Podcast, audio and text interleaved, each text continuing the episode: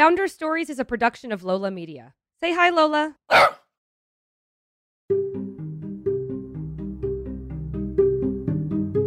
A founder's journey has its highs and lows. It's not a linear path. Every founder is also a regular person, filled with high hopes and big dreams.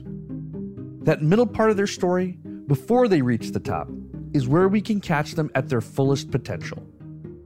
What we learn of their past gives us a glimpse into their future.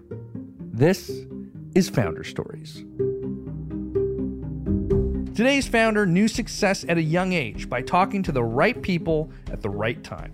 Kane Sarhan burned the candle at both ends, working long hours as a personal assistant, becoming a jack of all trades, from opening bars, working in tech, and launching one of the most successful new hotel brands.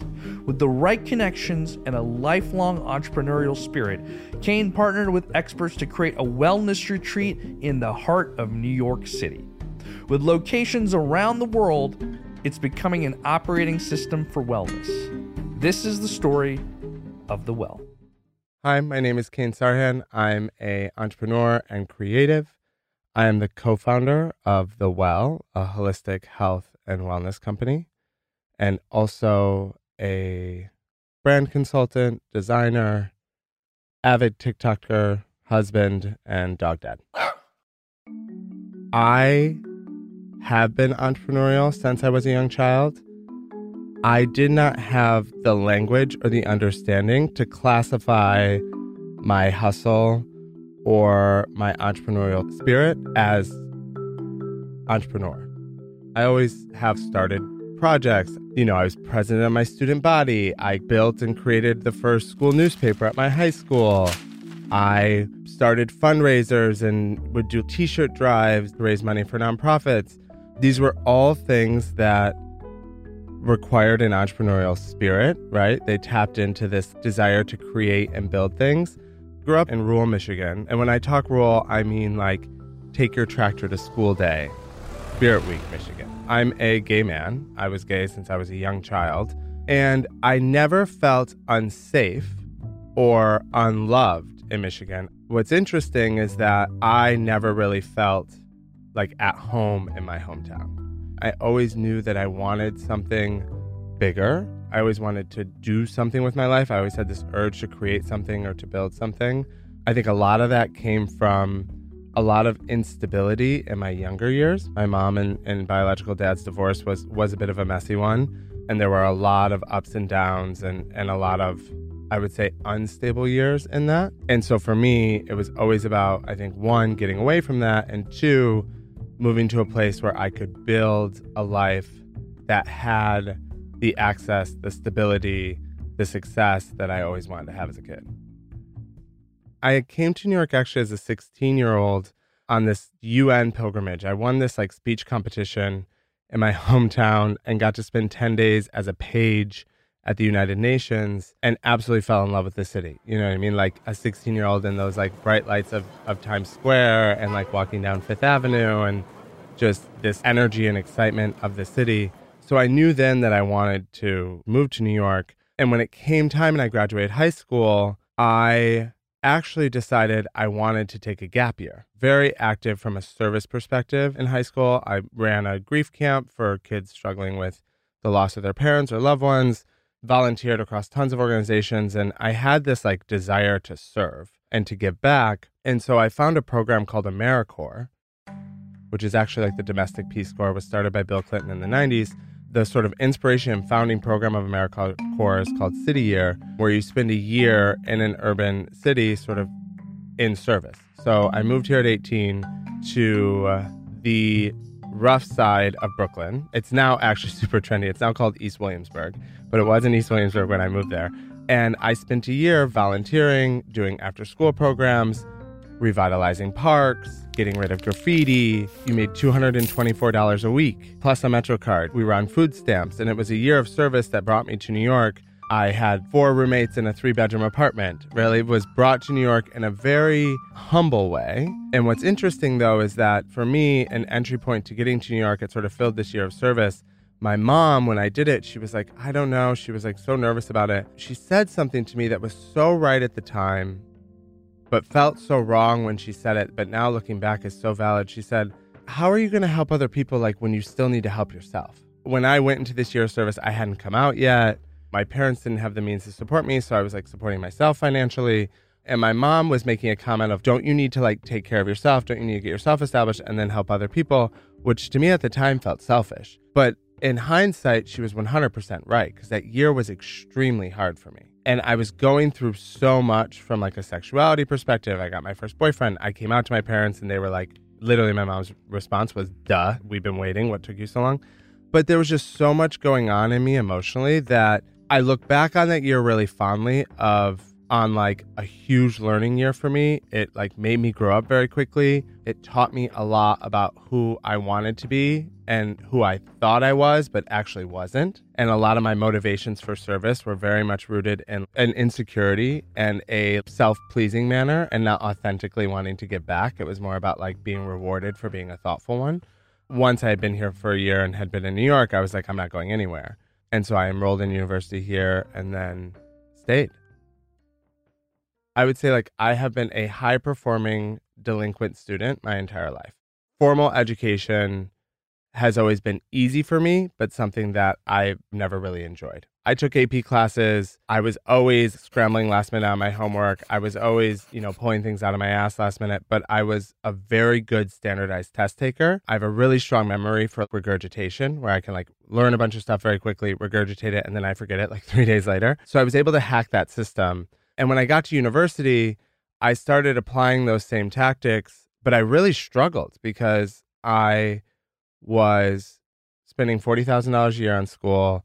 I was working 30 hours a week. I was going to school and, and I was getting decent grades, but like I wasn't getting any value out of it. I went to school for my first like 18 months in school and I really was like quite lost. And I was partying all the time and I was drinking all the time and my grades weren't great but I was spending all this money in student loans. So it was like this double whammy where I wasn't actually applying myself and I didn't find value. But because society told me I had to go, I was racking up this massive amount of debt. The summer of my second year, I was waiting tables at a restaurant in the East Village, and there was this woman who would come in every week. And she would come in and she would always take the same table. She would always have a different group of people with her she had diamonds galore on. She would be in like the most fabulous like heels. But for her clothing, she'd have a double XL Old Navy sweatshirt that she cut the neck off and turned into a dress. She had like the perfect blonde hair. She was a super fabulous person. And after like the third or fourth visit, I asked one of the people who had been there, where I'm like, who is that? And they're like, oh, that's Jackie. She's one of the owners of Coyote Ugly. And every other gay boy who grew up in America in the 2000s I was like, oh my fucking God, I love that movie. And it was the bar that it was originally based off of. And one night she ended up in my section and I was determined, I'm like, I'm going to make friends with this woman. And so that night we like really hit it off. She asked me to sit down at our table. She's like, so what do you do? I'm like, I'm in school. And fortuitously, she had an assistant at the time who was pregnant and about to go on maternity leave. And she needed someone to sub in for her while she was gone. And she's, I want you to call my assistant tomorrow at three o'clock schedule an interview, let's talk about it. And I ended up becoming her assistant. Spent the next two years working for her. She ran the bars, she produced movies, she had all these other things she was an investor in. You know, I helped build her websites. I got her on social media. We had this insane relationship, and she just sort of opened the door to me of what entrepreneurship looks like, right? And what a successful entrepreneur looks like. And she was such an amazing mentor in my life. It was after a couple years, of working with her and, and sort of getting this experience, I started sort of dabbling in creative projects myself. I ended up starting a gossip magazine for New York City college students called the College Gossip Chronicles with a friend of mine named Cassie. We published two issues. The first one was the 50 hottest college kids in New York City. I organized the photo shoot for it. I taught myself Photoshop to learn how to build the magazine. I taught myself how to code to build the blog. I paid for the first 6,000 issues to get printed. The first issue ended up on the cover of the New York Post with a full page spread. The issues flew off shelves of campuses in like a day, which was a super success. So then we were able to get some people to advertise. We sold $3,000 in advertisement, thought we were like loaded. Did a second issue, which was a Get Fit issue where we did like a 30 day fitness competition where people tracked their fitness online via the blog. And our celebrity judge was a new reality star named Kim Kardashian. And she had just released a fitness tape called Fit in Your Jeans by Friday. And Cassie, my business partner, reached out to her and her team and asked them if they would judge it. They said yes. She totally judged it for free. She was our celebrity judge. She picked the winner. This was like 2009. So like Kim was like just starting. You know what I mean? She I think she was still doing like mall fashion shows. And so I did those two issues, but I was also still working for Jackie. I was like sort of hustling. I was still like doing one class a week and then I went back to school full time and then dropped out again. And I was just like I had all this like urge to like create and to build and to do these things. I was doing it such a candle at both ends way that everything was just sort of maxing me out. Jackie decided to move to Los Angeles with her boyfriend. So when she moved, I was okay, I'm building this magazine. I need to find a job that pays my bills. I literally went on Craigslist and there was a posting for a guy who was looking for an assistant. It was like 20 hours a week, 25 bucks an hour cash. My thought was, I was like, okay, he just needs help with scheduling these things. I had mastered that stuff on the other side. So I was like, he's going to think I'm working 20 hours a week. I can do it in 10. I'll make money to cover like my rent and like my basic bills, and I can focus on my project.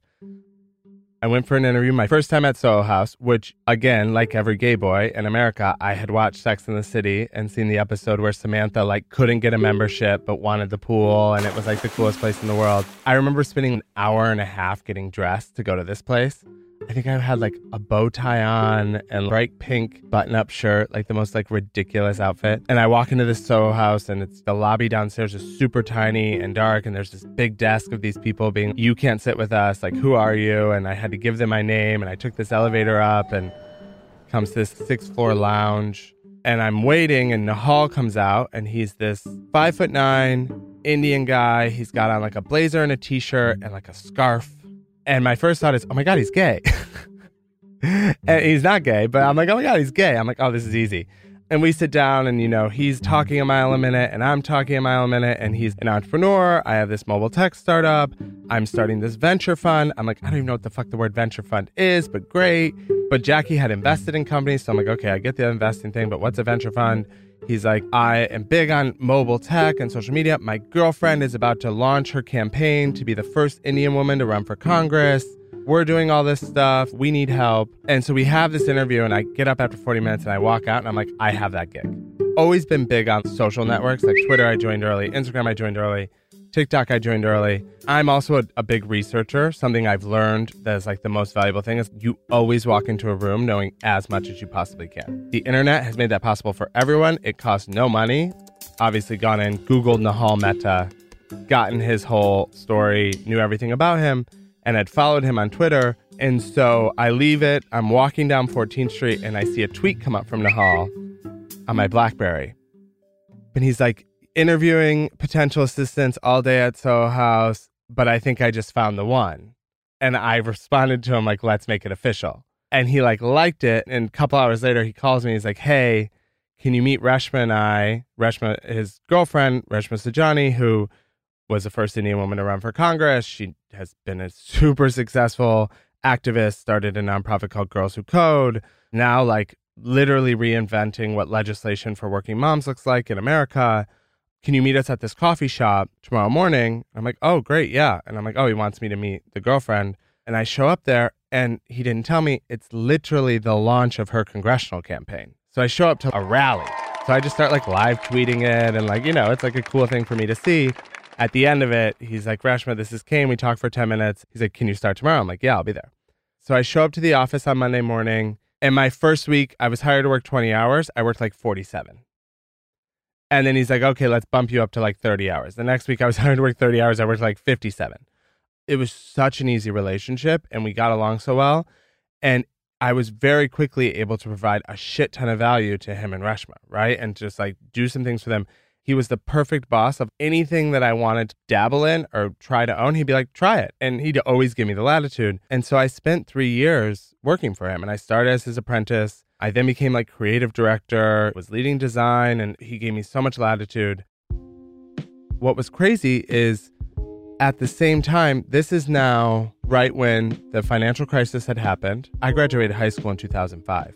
So we were graduating in a not strong job market and and because I had started this gossip magazine, I had friends at Columbia, I had friends at NYU, I had friends at Pace, I had friends at Fordham, I had friends at all these universities.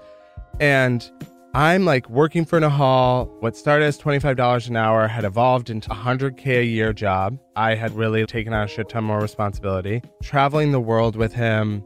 Nihal and Reshma are, they're so humble, but they're such ballers. You know what I mean? They're like besties with John Legend. Reshma's just, oh, we're having dinner with Hillary Rodham Clinton tonight. They call me the tripod. I was like their third leg. So I went everywhere with them. So all my friends are like, how the hell? You're a college dropout.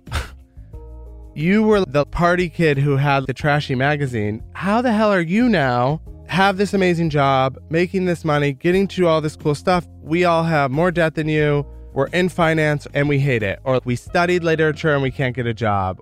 Honestly, I got super freaking lucky with these two mentors, with Jackie and Nihal, but I also saw opportunities with them and worked my ass off to either get the opportunity, but also did some serious grunt work for them to like earn my keep. Yeah, I got to do cool shit, but I also was scheduling all their meetings, running their personal errands. I planned Nihal and Reshma's wedding, found them their dog. Nothing was below me because I saw it all as an opportunity of, sure, yeah, am I running to pick up dry cleaning and coffee? Absolutely. But my next meeting is I'm with Nihal with the CEO of Verizon and he's letting me take notes and learn from him. I very quickly realized the value exchange that was happening and where I could be most helpful and where I had opportunities. And these apprenticeships were just life changing for me. And so on the other side, all of Nihal and Reshma's friends were like, Where do we find a Kane?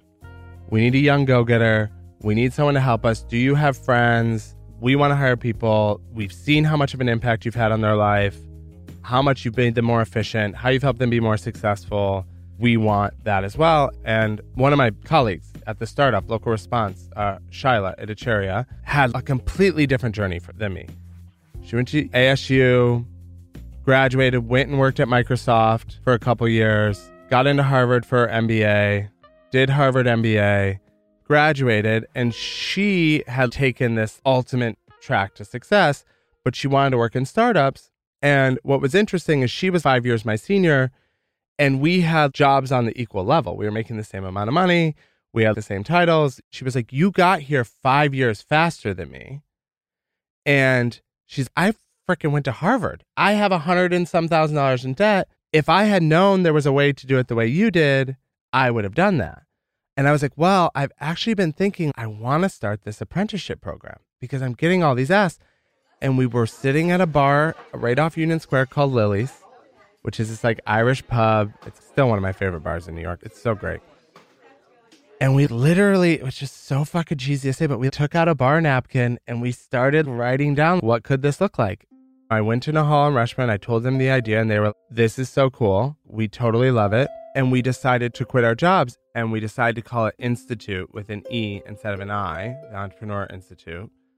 And to start, we decided we're going to ask 35 entrepreneurs to be our mentors. That service oriented, good Samaritan, sort of nonprofit hero kicked up in me, and we decided to make it a nonprofit. I had felt for profit universities and student loans had been totally predatory on me. And I had seen it happen to so many people. You also were seeing this like explosion of the University of Phoenixes, these universities that take advantage of people, often from low income backgrounds. I don't want anyone to distrust us. I want to have credibility of we're doing this for the right reasons.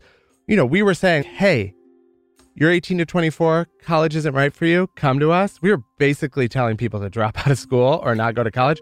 I thought it was important from a brand perspective and from a credibility perspective for it to not be a for profit enterprise.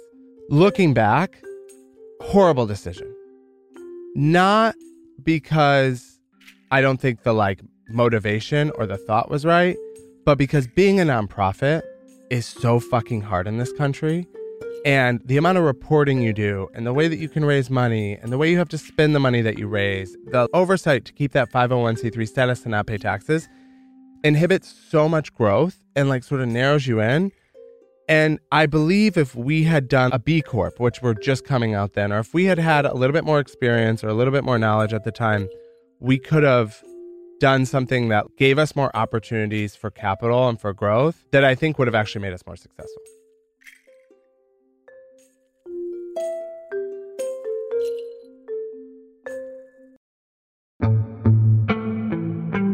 When you're asking people for money as a nonprofit, you have to find individuals who care about your topic. It takes a long time to build relationships with them. You're not getting a check on your first meeting, you're not getting a check on your second meeting. These take time. You then, to raise money at a bigger scale, you're going to foundations who have very specific missions, they have very specific things that they're focused on.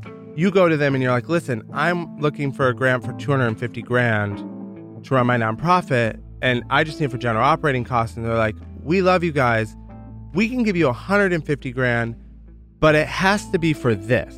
My first time fundraising as a nonprofit, Shaila's first time as fundraising as a nonprofit. And, and listen, we hustled our way to millions of dollars. We became Echoing Green Fellows, which is one of the most prestigious nonprofit fellowships in the world.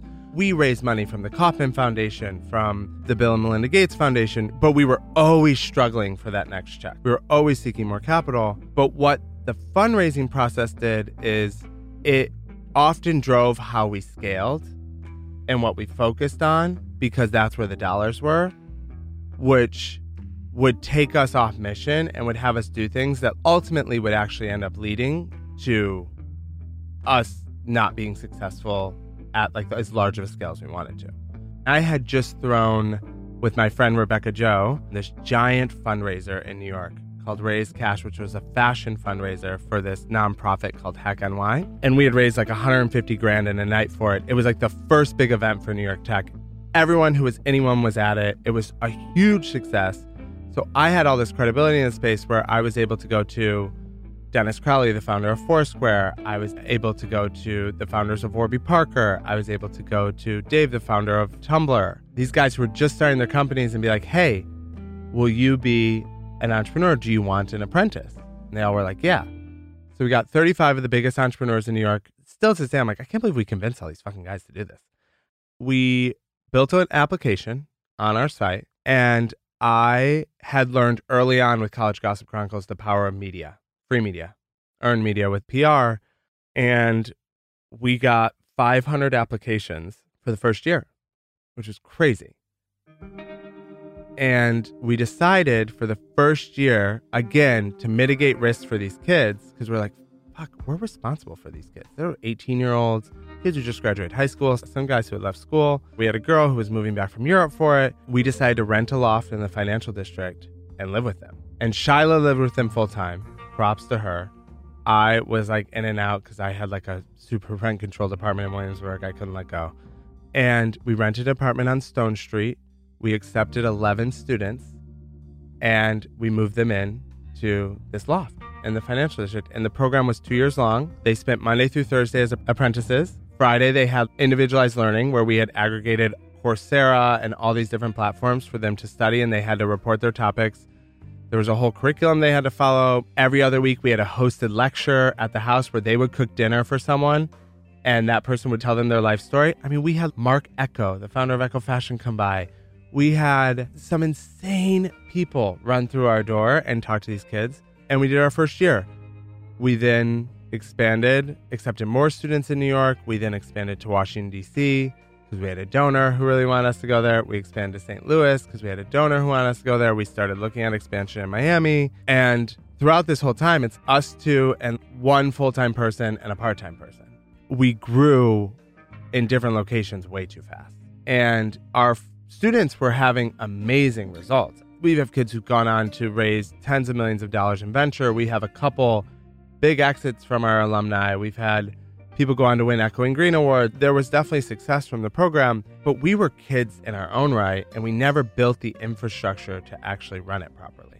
We scaled it up, and it got to the point to where we looked at each other one day and it was, we can't do this.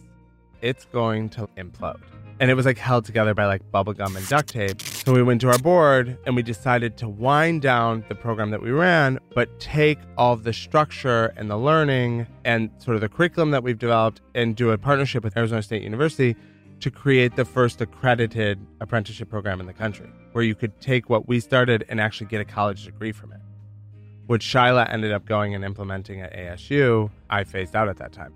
And it was just such an interesting roller coaster of building something that I'm still so proud of, but building it in all the wrong ways and learning sort of as that first time entrepreneur, like real when it's yours.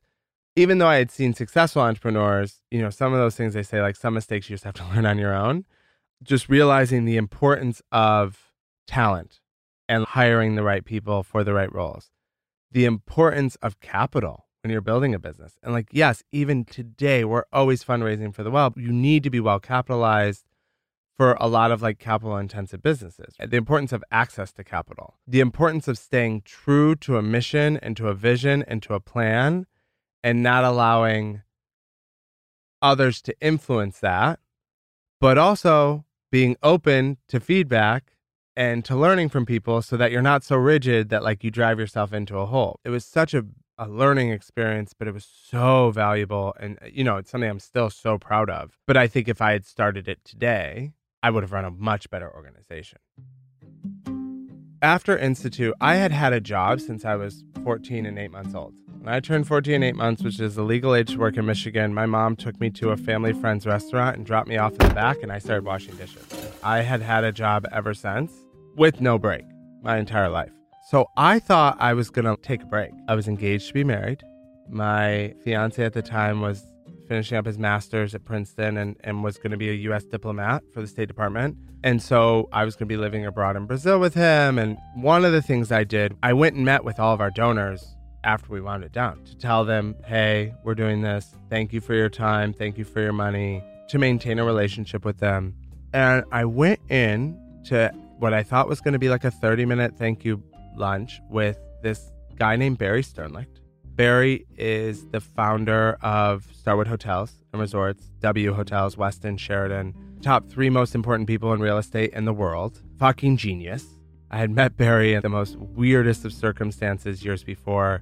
I was on a panel giving a talk about mobile and social marketing, and at the end of it, they asked if anyone had questions, and Barry raised his hand. I had no idea who the hell he was. And he points to me and he goes, How old are you? And without even thinking, because I'm a sarcastic dumbass, I go, How old are you? And immediately the moderator's eyes light me on fire. And I'm like, Oh, I shouldn't have done that. I'm just kidding. I'm 25. But like, why do you ask? And he's like, You just seem so young, but you know so much. I did not realize that I was speaking at a private conference organized for Starwood Capital Group, his private equity fund, by their agency of record about mobile and social marketing, and I had just talked back to the CEO. Needless to say, it became like a bonding moment for us. I talked to him afterwards. He gave me his contact information. We stayed in touch. He obviously became a donor to Enstitute, so I went in to meet with him. And in the middle of the meeting, he goes, wait, let me show you something. And he like pulls up a website for this new hotel brand that he's launching, One Hotels. He's like, I'm doing this eco hotel brand. I hate this website that my team's built. You know, I don't like any of the branding. I don't like any of the social media stuff. He had known me as like a creative, a designer, a mobile and social marketer, etc. Because we had met when I was working for Nihal at Local Response. And he shows me this website. It's like a landing page. And he's like, I paid a million dollars for this website. And I'm like, no. He's like, yes, I did. And I'm like, wait. And I like, like, give me your laptop. And I do it. And I do the domain backslash WordPress login. And it pulls up the WordPress line. And I'm like, this is on a WordPress template. Please tell me you did not pay million. I could have built this for you for like $400 in three hours. He's like, what? And I'm like, you must have something wrong. Like, there's no way. And he's like, well, you should consult for me like, why don't you come and help me? I need help. And I'm like, uh, I don't know anything about hotels, Barry. He's like, you'll figure it out. He's like, you work on the mobile, the social stuff one day a week. You know what I mean? And he offered to pay me one day a week what I made every two weeks running the nonprofit. And so I was like, hell yes, I'm in. Uh, it's so funny, just like Nihal was there one day a week. He calls me. He's like, the team really likes you. Can you give me two days a week? I'm like, sure, I can do two days a week. The third week, he's like, Can you do five days a week? I, am like, Oh, okay. Two things are happening right now. One is I'm very quickly realizing that while I love my then fiance as a person, I made a drastic mistake as like a young human, proposed to someone that I actually don't want to marry. And Barry at the same time is pulling me more back and back to New York and, and offering me this consulting gig. And he calls me one day. I was like, You've gotten more done in three months than my team has in three years I am firing the head of brand today. Don't worry. I'm recruiting a new person. I'm going to have it filled in a month. I just need you to babysit everything. Never forget his words. You're my best athlete. Just watch over everything. If you don't know what something is, ask one of the guys who's worked in 20 years in hotels. They'll tell you. You'll be fine. There'll be someone new there in a month. Not like, will you, can you? Good luck. Take yourself up to full time as a consultant. We'll figure it out. Great. Bye. He was paying me like 18 grand a month or something, which, like, back then, I was like 26 years old. It was like, holy shit. And little did I know that the person who would actually, I had a brand job, actually made double that. So he was actually saving money, but I didn't give a fuck. And a month went by, two months went by, a year went by, two years went by, and he just never hired anyone else. And I just became the head of brand of this billion dollar hotel company.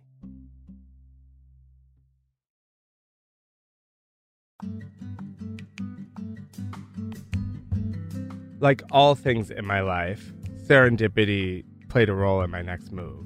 I was uh, out in the Hamptons one day at a friend's house in the summer, and I bumped into a, a friend, Rebecca, an acquaintance at the time, who was also a very good friend to the friends I was staying with, and started chatting and, you know, told her about me working for one hotels and this guy and coincidentally she had a meeting set up with my old boss and was going to talk to him about this idea she had for a wellness center and i didn't think much of it went about my day and, and then the next week or so i get a call from my boss and, and he's i'm meeting with this girl rebecca park this idea that she has for a wellness center you should come maybe we make it part of one hotel he's my boss. I'm going to show up to the meeting, of course. And I meet with her and we start talking, and, and I'm immediately drawn to her and to this vision she has. And I think what I'm really drawn to is her spirit and authenticity for what she wants to build. As she's been this consumer, she's searched for this product. She believes wholeheartedly in this model of healthcare and this model of wellness and all these modalities. And I'm sort of just drawn to her. And I immediately have this urge to just collaborate with her, but start helping her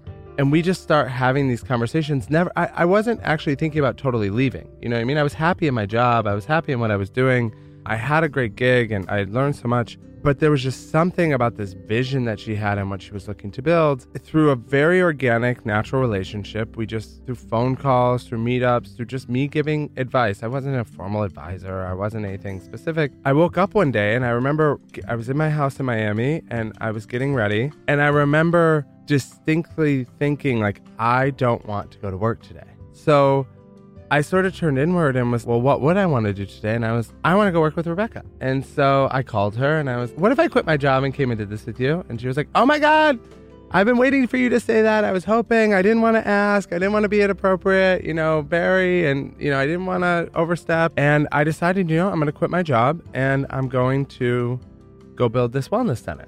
I was not a wellness person at the time you know, I smoked a half pack of cigarettes a day and drank two sugar free Red Bulls for breakfast.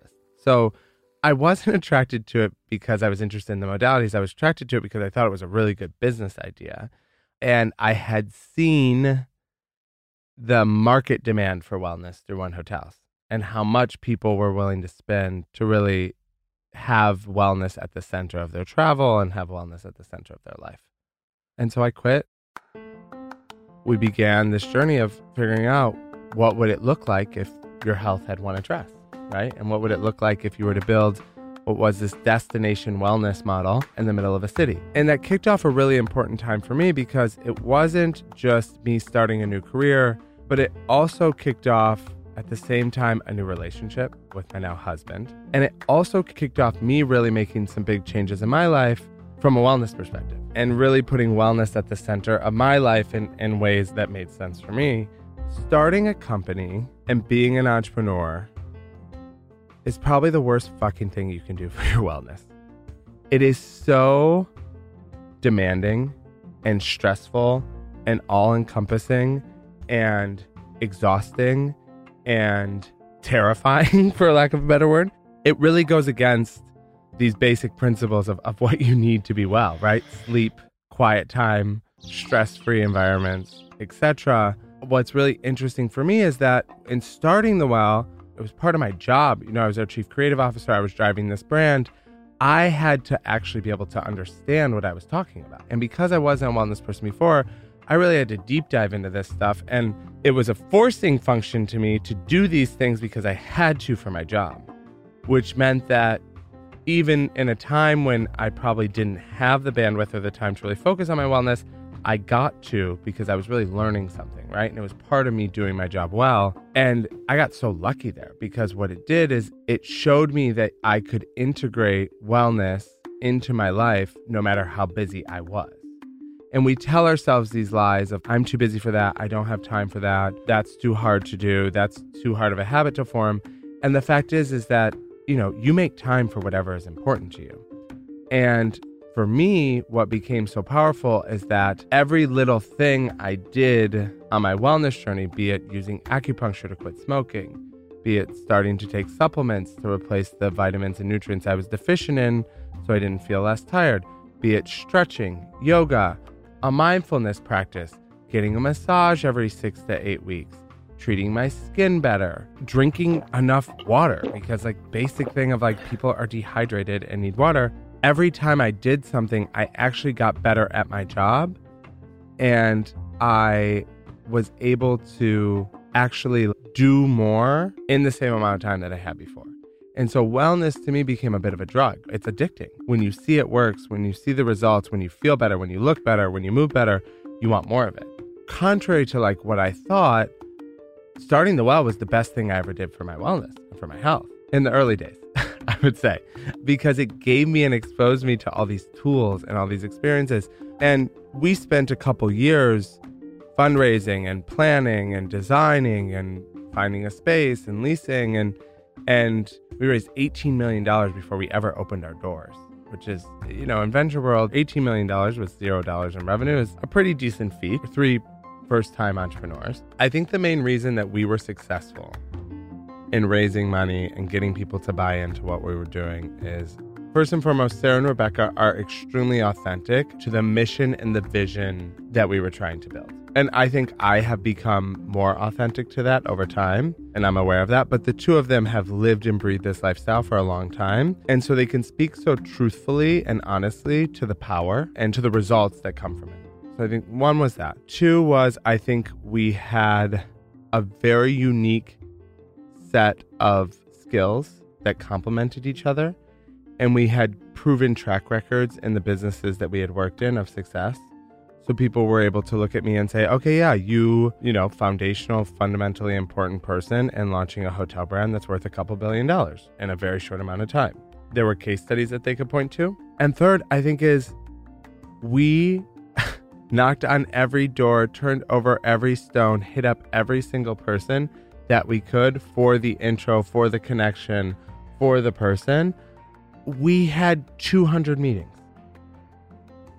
And what I think happens a lot is people have 10 and they don't get anywhere and they stop. We would have 10 in a week easily. And eight of them were no, one of them was maybe, and one of them was like, sure, but after you get a lead. And so it just took perseverance. You know what I mean? And, and that's what a lot of this game is, in my opinion, of like, you have to have passion, you have to have purpose, most importantly, you just have to be willing to grind and to show up and to do the work and to put your head down and to when you get punched in the face, nurse your freaking bruise and then stand up again. And when you get punched in the gut, nurse your bruise and stand up again. And most importantly, recruit really talented, smart people who are willing to do the same with you. The easiest part of our journey was raising the money and getting the place open, to be honest. We opened our first location for the well in September 2019 on the corner of 15th Street and Fifth Avenue. 15,000 square feet of space, beautifully designed, you know, what we called a wellness mecca on the corner of Fifth Avenue. East meets West in, in New York City as our flagship location. And we opened with a weekend long celebration where we just invited all of our friends and family to come hang out, take yoga classes, take meditation classes, get treatments, eat in our restaurant. Ryan Seacrest came on our opening weekend. Cindy Crawford came on our opening weekend. And we bought one of those giant blue ribbons with like the big scissors and like did a ribbon cutting. We also did an intention setting and we had like a whole weekend. And it was so great and it was so fun. And, and from the moment we opened, the business was doing great. You know, we had hundreds of members, we were making great money. It was ramping month over month. And that, you know, that first 30 days was doing well. The next 60 days were doing well. And, you know, on like the 64th day, we had entered the festive holiday. And on Christmas Day at like noon, I get a call from Sarah, my business partner, to say that a steam pipe on the second floor in the office space above us had exploded overnight. I was in Miami. Rebecca, our other business partner, was out of town. Sarah was in New Hampshire. And Sarah drove down that day and got here and just walked through our spa floor with six inches of water on the ground. It looked like a bomb had gone off. And just, you know, water and floods are just so destructive. And it's not just what you see, it's what you don't see. It's the water in the walls, which then leads to the mold in the walls. It was like shock. Almost $2 million worth of damage. Damage in spaces that were highly, highly important to us for revenue producing. So we had to shut down half of our treatment rooms, rip out everything, rip out the drywall, replace it, dry it all out. Our locker rooms. It was just never ending. We're a wellness center. We can't, like, we had to be extra 100% certain that there was no mold, 100% certain that there was nothing lingering. This was just not only financially destructive, destructing from a time perspective and a utilization perspective for our business, but it's also highly destructive to your focus. You're an entrepreneur, you've been open for 60 days, you need to be focused on building this company, you know, increasing revenue. And and we were so distracted as a team with this flood. And end of February, March 2020, the flood is done. We're finally fixed. We're through it, and COVID 19 hits after like week one or two of being closed, it became clear that it wasn't going to be a week or two.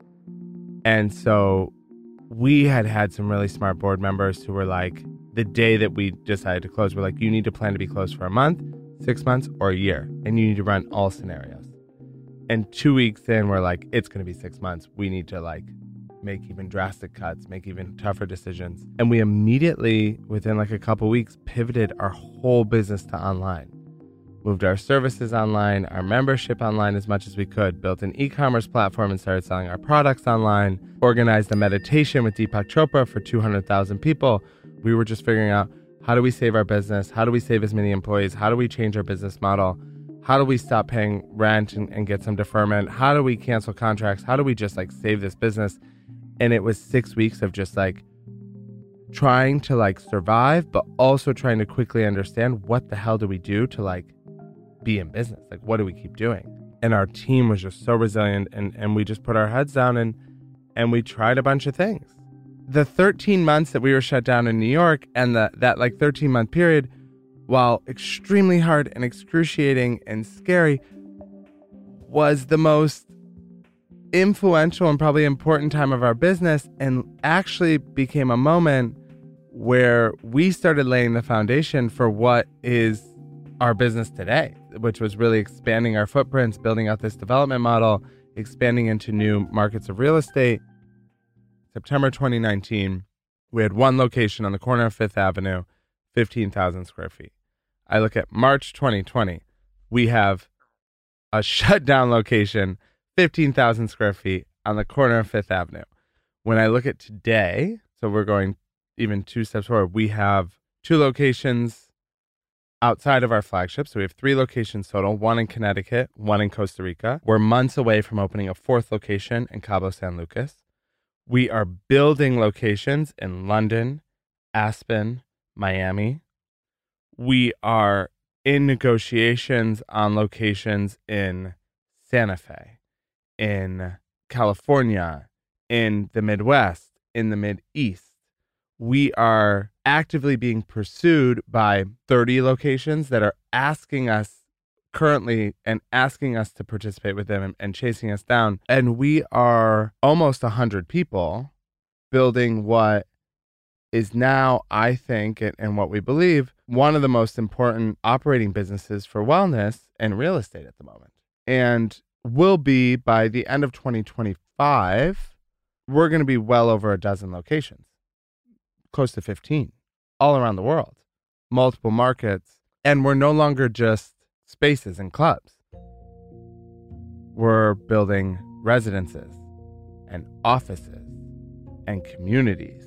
And we're really building this operating system and this operating company that says we are going to integrate wellness at the center of someone's life. And what would it look like to live at the well? What would it look like to work at the well? What would it look like to gather at the well? What would it look like to travel with the well? And really creating a brand that centers wellness through all physical and real life experiences. And it's gotten so much bigger than I think we ever thought it could. And it's taking all these shapes that were outside of our wildest imaginations. And the only reason that was possible, honestly, is because of the pandemic.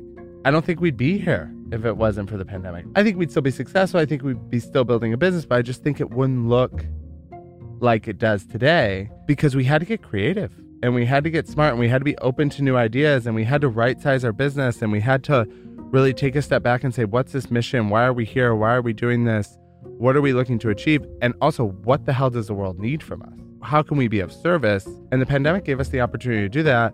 I'm still so in love with my work at the well and, and you know what I do every day. And it's my my primary job obviously and, and what I do. And you know I'm excited to expand it around the world. One thing I discovered during the pandemic and sort of leaned into was I found a opportunity to take some time to start writing some stuff down of just my personal story, what I had learned, and I sort of reconnected with different points in my life or inflection points where opportunities have presented themselves or big changes have happened.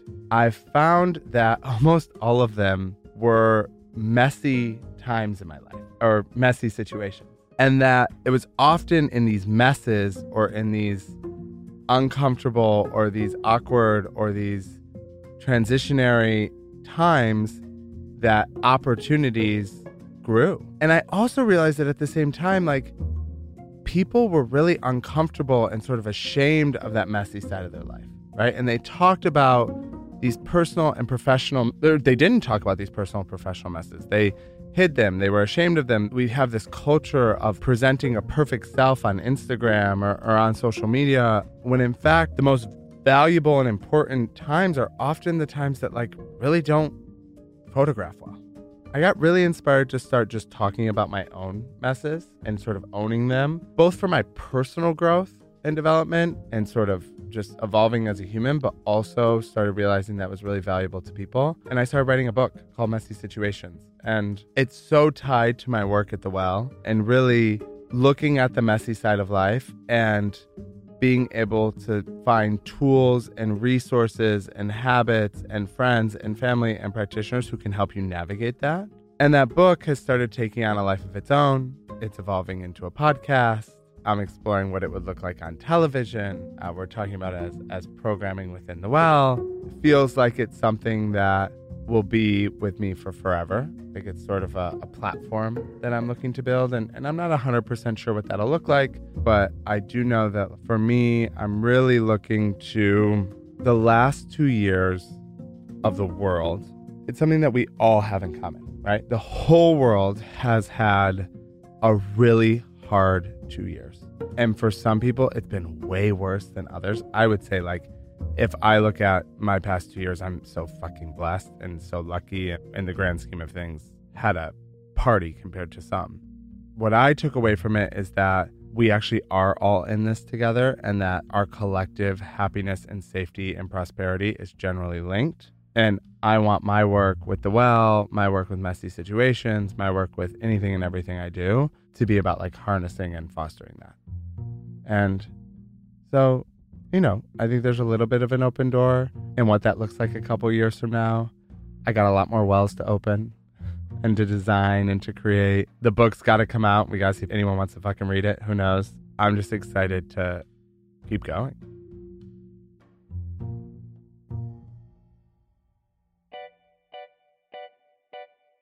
Founder Stories is a production of Lola Media and is hosted by me, Mesh Lakhani. Thank you to Kane Sarhan for sharing your story with us. You can find out more about The Well by visiting the-well.com. You can also subscribe and listen to Kane's new podcast, Messy Situations, which is also a Lola Media production on Apple, Spotify, or any podcast platform.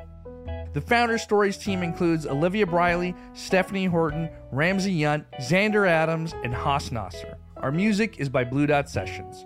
We, of course, appreciate you sharing this with your friends and subscribing to us on Apple, Spotify, or wherever you choose to listen. And if you want, leave us a review. It goes a long way. Until next time.